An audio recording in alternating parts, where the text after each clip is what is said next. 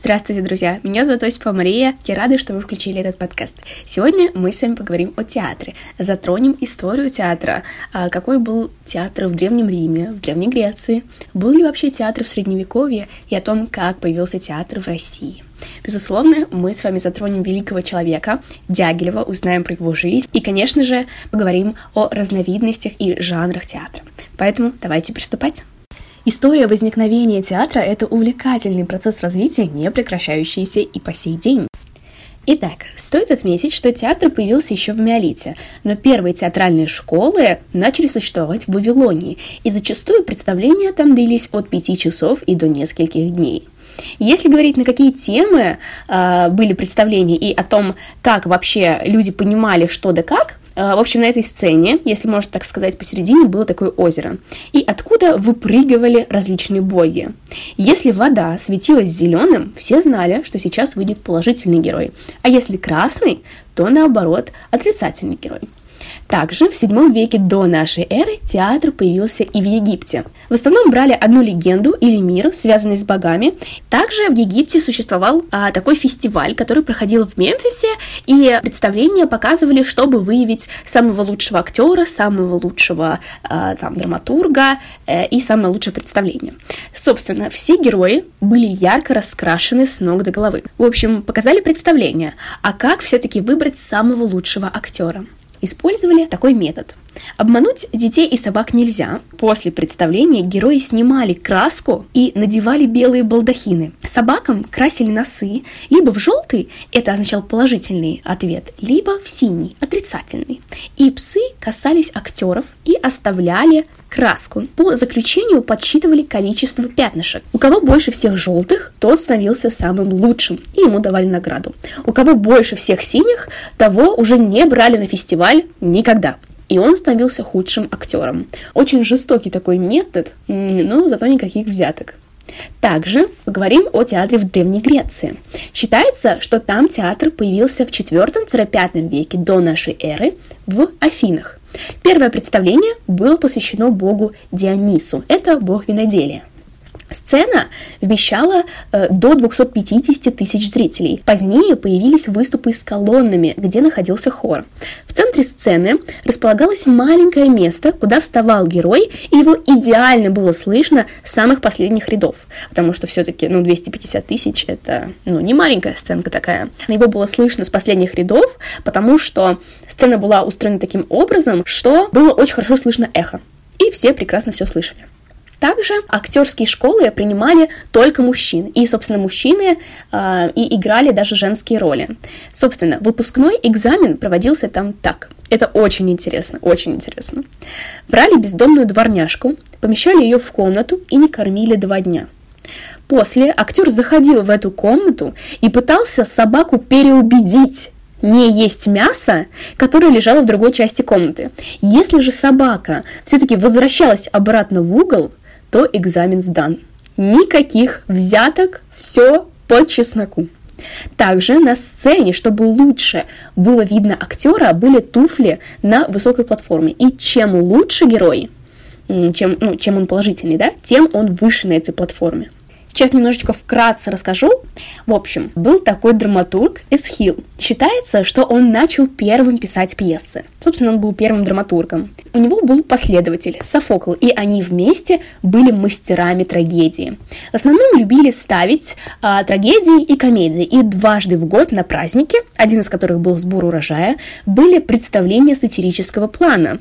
То есть это сподвижники Диониса, такие как козлики с бородкой. Устраивали, в общем, полную вакханалию далее. Если вдруг вам будет интересно, обязательно загуглите, а, просто там, не знаю, это можно даже назвать э, картина Дионис в канале, и вы там сразу поймете, как действительно праздновали вот эти вот праздники. Диониса там изображали как такого козлика с бородкой, устраивали там, ну, реально полную вакханалию, что там только не творилось. Э, в общем, хорошо так отмечали сбор урожая. Угу.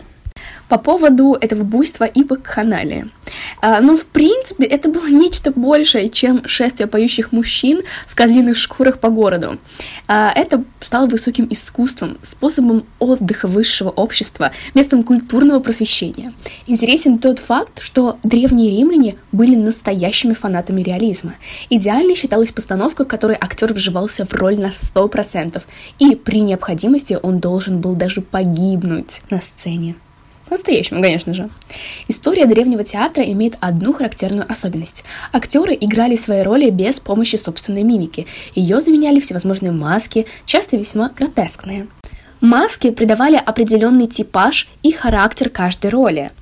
Серая маска, например, означала, что это обычный человек, горожанин. Желтая маска означала, что это больной человек. Красная маска, что он хитрец – а вот бордовая маска, что герой в ярости. Белая же маска говорила, что это женский персонаж. Большое внимание актер уделял движениям тела и одежде. Актерами были, как я уже сказала, только мужчины.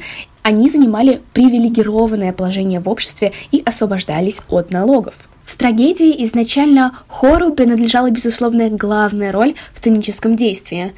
В Афинах V века до нашей эры театральные представления были неотъемлемой частью религиозных праздников. Примечательно, что пьесы, которые были написаны, как правило, показывали только один раз. Это стимулировало авторов на создание актуальных и интересных произведений. Драматург не только писал пьесу, он был полноценным участником представления, выполнял роли режиссера, композитора, балетмейстера и даже актера. Естественно, это были исключительно талантливейшие люди. Давайте теперь поговорим об истории театра в России. Собственно, как и в Древнем Риме, история театра в России начиналась как не вполне серьезное занятие. Театральные представления назывались потехами, а спектакли – и крищами. Первое летописное упоминание о скоморохах относится к 1068 году. Стать таким развлекающим публику актером мог фактически любой человек. С точки зрения религии, деятельность скоморохов была постыдной. В летописях их называют слугами дьявола, а глумление и сатиру – грехами. Острая сатира не приветствовалась церковью, однако это никого особо не останавливало. Искусством, угодным власти, скоморошество также не считалось. Напротив, острые социальные темы сценок, высмеивание современных недостатков делали актеров опасными и вредными. Но народ любил наблюдать и смеяться над выступлениями скоморохов. Следующий этап развития русского театра – это промежуточный между игричным и зрелым этапом. На данной фазе возникают придворный и школьный театры. Однако следует понимать, что классический театр, каким мы знаем его теперь, вырос не из скоморожьих сценок, а независимо от них, даже скорее вопреки им. В то время правил Алексей Михайлович. Актерами придворного театра были иностранцы школьного учащиеся. После смерти Алексея Михайловича деятельность придворного театра приостановилась до прихода к власти Петра I. Он относился к зрелищам положительно, но помимо развлекательной цели Петр видел еще и пропагандистскую функцию. В 1702 году появился театр для широких масс, то есть публичный, но народ этот театр не принял. Хотя Петр I и не достиг своей цели, не сделал театр любимым местом людей, общедоступным и популярным, но он заложил к этому все необходимые предпосылки. Зрелый этап в истории театрального искусства. Данный промежуток истории создания театра в России самый важный. На этом этапе театр стал приобретать те черты, которые привычны современному человеку, оформился в серьезное профессиональное сообщество. 30 августа 1756 года был дан старт, а именно открылся Императорский театр. Эта же дата является днем основания Александрийского театра в Петербурге. Произошло это при Елизавете Петровне. Особенностью театра того времени было одновременное участие в постановках и русских, и иностранных артистов. Именно на этом этапе исполнение ролей впервые было доверено не только мужчинам, но и женщинам. Екатерина II придавала большое значение театру. При ней в Петербурге существовало три труппы. Тратилось фантастическое количество средств на развитие этой отрасли. Помимо развития государственных, Екатерина уделяла внимание и частным театрам дворян. Существовал, например, театр Шереметьева, Румянцева. Даже в провинции создавались свои помещичьи труппы. Строился театр, а именно сами постановки по образам французских коллег. Давайте теперь поговорим об истории самого знаменитого театра в Москве. История Большого театра начинается с 1776 года. Именно в этот день в Москве императрицей Екатериной II была подписана привилегия для князя Петра Урусова, разрешающая ему содержать театр в течение 10 лет. Назывался он сначала Петровским театром, в честь улицы, на которой выходил вход. Но в 1805 году здание полностью сгорает. Архитектором Осипом Баве создается новый проект. Построенный театр стал больше, поэтому и получил такое название – Радовало это прекрасное, гармоничное, богатое здание жителей Москвы до 1853 года, когда случился второй пожар. Восстановлен театр был уже в 1856 году. Императорский Большой театр стал известен не только в России, но и в мире. Здесь была великолепная акустика. В 1917 году, после революции, название было изменено на Государственный Большой театр. Он серьезно пострадал во время Великой Отечественной войны. Здание снова реконструировали. До 1987 года постройка подвергалась только небольшому косметическому ремонту. Сейчас Большой театр — это здание с новой сценой, где можно использовать современные эффекты. В то же время оно сохранило дух классической архитектуры, свою фирменную акустику, что дает ему право считаться одним из лучших театров в мире. Вот такая история у Большого театра. Друзья, давайте теперь поговорим о театре в средние века. Был ли он вообще? Вообще, какие же зрелища были доступны людям в раннее средневековье? Театра как особого искусства драматического и музыкального представления и специального здания, предназначенного для зрелищ, не было. Однако в немногих сохранившихся цирках вплоть до 8 века продолжали выступать мимы, акробаты и дрессировщики зверей. А на деревенских и городских площадях устраивались торжественные устрашающие зрелища, публичные казни. Ими руководили короли, феодалы, церковь. Нередко вели на казнь и еретиков. Басы, с бритыми головами, в дурацких колпаках с бубенчиками, они несли перед собой горящие свечи. За ними медленно и торжественно выступали священнослужители в траурных одеждах мрачно звучало погребельное пение. Одним из главных зрелищ Средневековья было богослужение. На него собирались все обитатели поместья или города. На верующих, особенно бедняков, пришедших в храм из своих тесных и темных жилищ, неотразимо действовали ослепительный свет и яркий, расшитый жемчугом и шелком, золотыми и серебряными нитями одежды священнослужителей, их продуманные движения, красота обряда, мощное многоголосое звучание хора и органа. Были и другие зрелища, веселые и подчас опасные. Простых людей развлекали подлинно народные артисты, жонглеры. Церковь их преследовала как наследников языческих мимов. Жонглерам не разрешалось объединяться в гильдии или цехе, как купцам, ремесленникам и художникам. У них не было никаких прав. Церковники быстро поняли силу воздействия всех театральных зрелищ на массы и стали создавать свои представления, действия, наполненные религиозным содержанием. В них наглядно, в лицах на положительных и отрицательных примерах верующим внушалась необходимость соблюдать заповеди, подчиняться своему господину, церкви и королю. С развитием средневековых городов и торговли во второй период средних веков театр постепенно выходит из-под власти церкви, становясь светским, мирским.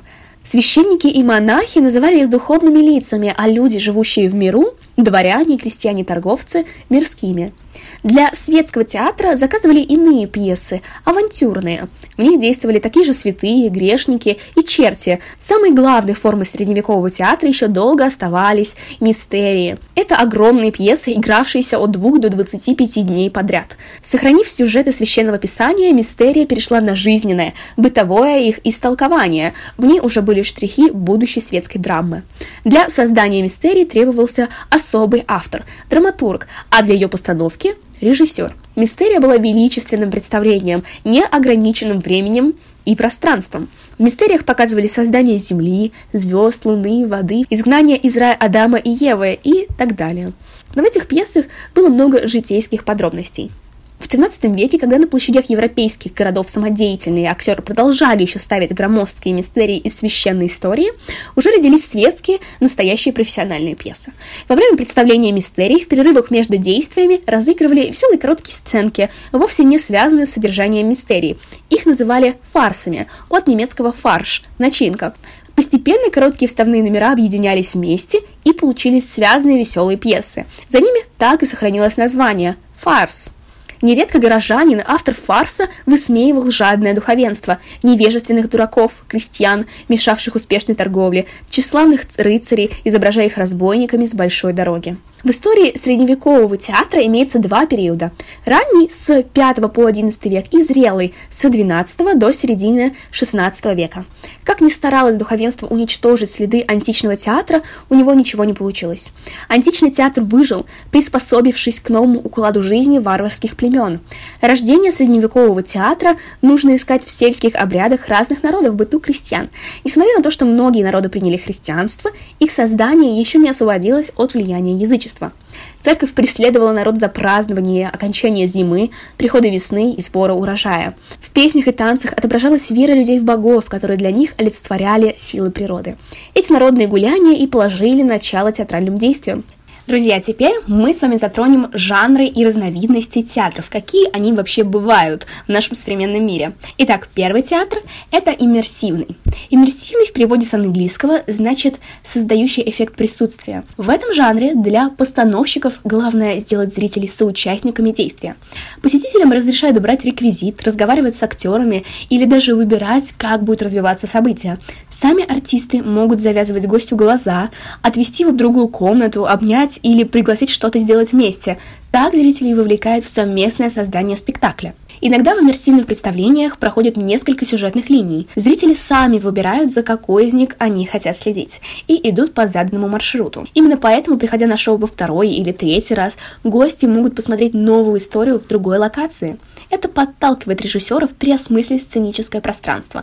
В иммерсивных спектаклях нет зрительного зала, действие разворачивается прямо среди гостей. К тому же такие представления часто проходят не в традиционном здании театра, а в необычных местах, например, в старинном особняке или на заброшенном заводе. Иммерсивный театр зародился в начале 21 века, когда стали популярны видеоигры. Следующий жанр театра – это пластический театр. В пластических спектаклях переплетается драма и хореография. Помимо танца, режиссеры используют пантомиму, стилизованные боевые искусства, театр теней, акробатические и цирковые номера, все, что связано с движением. Иногда в таких представлениях полностью отсутствуют слова. Первые черты классического театра стали появляться в постановках начала 20 века в Российской империи. Первопроходцами этого жанра считаются Александр Таиров, Всеволод Мирхольд, Константин Станиславский.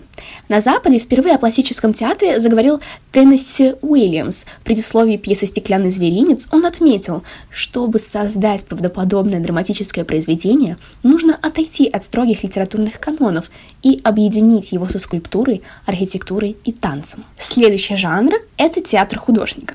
В спектаклях этого жанра основной акцент делается на визуальное оформление. Костюмы, декорации, реквизит становятся самостоятельными участниками действия и по-своему дополняют смысл произведения. Помимо сценографии, в качестве выразительного средства режиссеры иногда используют инсталляции, перформансы, и акции. В таких постановках слова часто играют второстепенную роль. Главное – это внешняя эстетика. Как отдельный жанр театра художника зародился в Российской империи в конце XIX века, когда стали приглашать известных живописцев в свои частные оперы оформлять спектакли. Так мастера стали полноценными соавторами представления, а живопись проникла в театральное искусство. Позже экспериментировать со сценографией продолжали русские авангардисты, например, Казимир Малевич, Василий Кандинский и Лисицкий. В Европе эти традиции развивали итальянские футуристы и мастера немецкого Баухауса. Расцвет театра художника произошел за рубежом во второй половине 20 века, когда свои спектакли ставил Питер Шуман, Ахим Фраер. Существует также театр одного актера, или, как еще говорят, моноспектакль. Называют театральную постановку, в которой участвует всего один исполнитель. В таких представлениях обычно минимум сценических эффектов, декораций и музыкального наполнения. Однако это не значит, что представление создает единственный человек. В производстве могут участвовать режиссеры, драматурги, сценографы и композиторы. Иногда актер совмещает все эти роли и ставит свое выступление сам. Режиссер моноспектакля может инсценировать такую называемую монодраму по сюжету единственного произведения или создать спектакль-концерт из нескольких стихотворений, песен, коротких рассказов одного или разных авторов качестве литературной основы в таком сольном представлении используются традиционные пьесы, автобиографии или поэтические сочинения. Некоторые из них изначально пишутся под конкретного актера. Первые выступления, похожие на спектакли, появились еще несколько тысяч лет назад, когда артисты ходили по городам и рассказывали мифы и легенды из народного эпоса. Затем в этом же жанре выступали греки, английские минестрели и французские трубадуры. Новое развитие театра одного актера получил в начале XVIII века, когда в узких кругах стали проводить вечера искусств, которые не были рассчитаны на широкую публику. Документальный театр. В этом театре в качестве основного драматического материала используются не художественные тексты, а документальные – интервью, протоколы, письма, дневники, послушанные разговоры и тому подобное. В пьесах этого жанра нет места вымыслу и интерпретациям. История современного документального театра началась в 1920-е годы в СССР. В послереволюционные годы страна переживала сильные социальные потрясения и нуждалась в таком искусстве. Артисты инсценировали новости, дополняя их танцами и песнями. Вскоре после первого выступления такие живые газеты стали появляться и в других городах. Затем традиции документального театра подхватили и европейские площадки. Сегодня главными темами таких спектаклей стали войны и геноциды, политические и социальные проблемы. Режиссеры затрагивают вопросы феминизма, свободы вероисповедания, расовой нетерпимости и иммиграции. Давайте же теперь поговорим о Дягилеве. Кто этот человек? Я думаю, вы не раз слышали эту фамилию, но тем не менее, давайте углубимся в эту тему, и я расскажу вам, что именно сделал этот человек. Итак, Дягилев – это одна из ведущих фигур в истории современной культуры. В нем соединилось несколько личностей с различными талантами. В частности, он оказал огромное влияние на развитие визуальных искусств. Дягилев был первым, кто оценил таланты таких художников, как Пикассо, Матисс, Гончарова и Ларионов, и доказал, что они могут работать и для театра. Благодаря его балетам эти художники стали известны широкой публике. Когда по инициативе Дягилева в Петербурге начал выходить художественный журнал «Мир искусства», его центральным направлением была идея суверенной красоты. Журнал был пропагандистом теории искусства для искусства. Сергей Дягилев глубоко верил в силу чистого искусства. Это убеждение лежит в основе всех его спектаклей. Возможно, что в центре его художественных убеждений и лежала эта всепоглощающая вера в силу красоты. Изначально Дягилев мечтал стать композитором. Ему удалось показать свои работы римскому Корсакову, и великий композитор сказал, что м, так себе у него работы. Дягилев очень возмутился и сказал, что будущее покажет, кто из нас останется в истории. Очень интересно сложилась судьба, ведь именно Дягилев включил в программу своих балетов римского Корсакова, и именно тогда о нем узнали как о великом композиторе. Сейчас я расскажу вам, почему Дягилева уже можно назвать великим русским продюсером. А в Таврическом дворце в Санкт-Петербурге Дягилев решил открыть выставку великих русских портретов XIX века. Он объездил 102 усадьбы по всей России, а также облазил просто все императорские дворцы, договорился со всеми помещиками, чтобы они отдали им свои портреты на время выставки. Он создал потрясающую коллекцию, и люди, когда увидели это, поняли, что какое великое наследие они имеют, что они на уровне Европы и даже круче Европы. Он создал коллекцию, которую никогда не видели русские зрители. Там были такие художники, про которых все забыли, например, братья Брюловы, Левицкий, Рокотов и другие. В Европе Дягилев просто оживил балет, потому что до него он был, ну, грубо говоря, не очень, покрыт пылью. Но Дягилев принес туда свой огонек. Он привез в Европу такие имена, как Бенуа, Гончарова, Коровин и другие. Также Дягилеву принадлежал один из самых известных журналов, который выходил тогда. Назывался он «Мир искусства». Он объединял участников и создателей балетных постановок и контролировал весь процесс создания балета. В наши дни невозможно игнорировать его наследие. Он был не только выдающимся деятелем балета и театра, но всей европейской культуры 10-20-х годов 20 века. Жизнь Дягилева протекала в постоянной смене мест, режимов, государств. В условиях такой нестабильности он обладал двумя чертами, которые компенсировали отсутствие постоянных денежных и отчасти человеческих ресурсов и помогали ему не только выжить, но и оставили после себя легенду. Во-первых, его умение договариваться, чувствовать тон и позицию собеседников, сохранять нейтралитет в отношении веры, политики, социального мироустройства, при этом транслировать всем художественные идеи, а для доноров из бизнеса еще и спонсорские пакеты с привлечением определенного объема аудитории. Именно Дягилев показал Европе, что в России есть самые лучшие танцовщики, живописцы и композиторы. Театр позволяет думать и чувствовать нашу собственную жизнь и призывает взять твердый взгляд на себя со стороны, пересмотреть наши ценности и наше поведение. Развивается сознание многих вещей, способствующее более продуктивной жизни. Например, пьеса о жестокой битве за семейный ужин, который разрушает семью, может спровоцировать понимание ситуации и дальнейшее ее искоренение. Поэтому, друзья, ходите в театр, развивайте свое воображение, развивайте себя и не оставайтесь на месте. Ну что, друзья, я заканчиваю с этой невероятно интересной темой. Я надеюсь, вам было интересно. До следующего раза. Пока!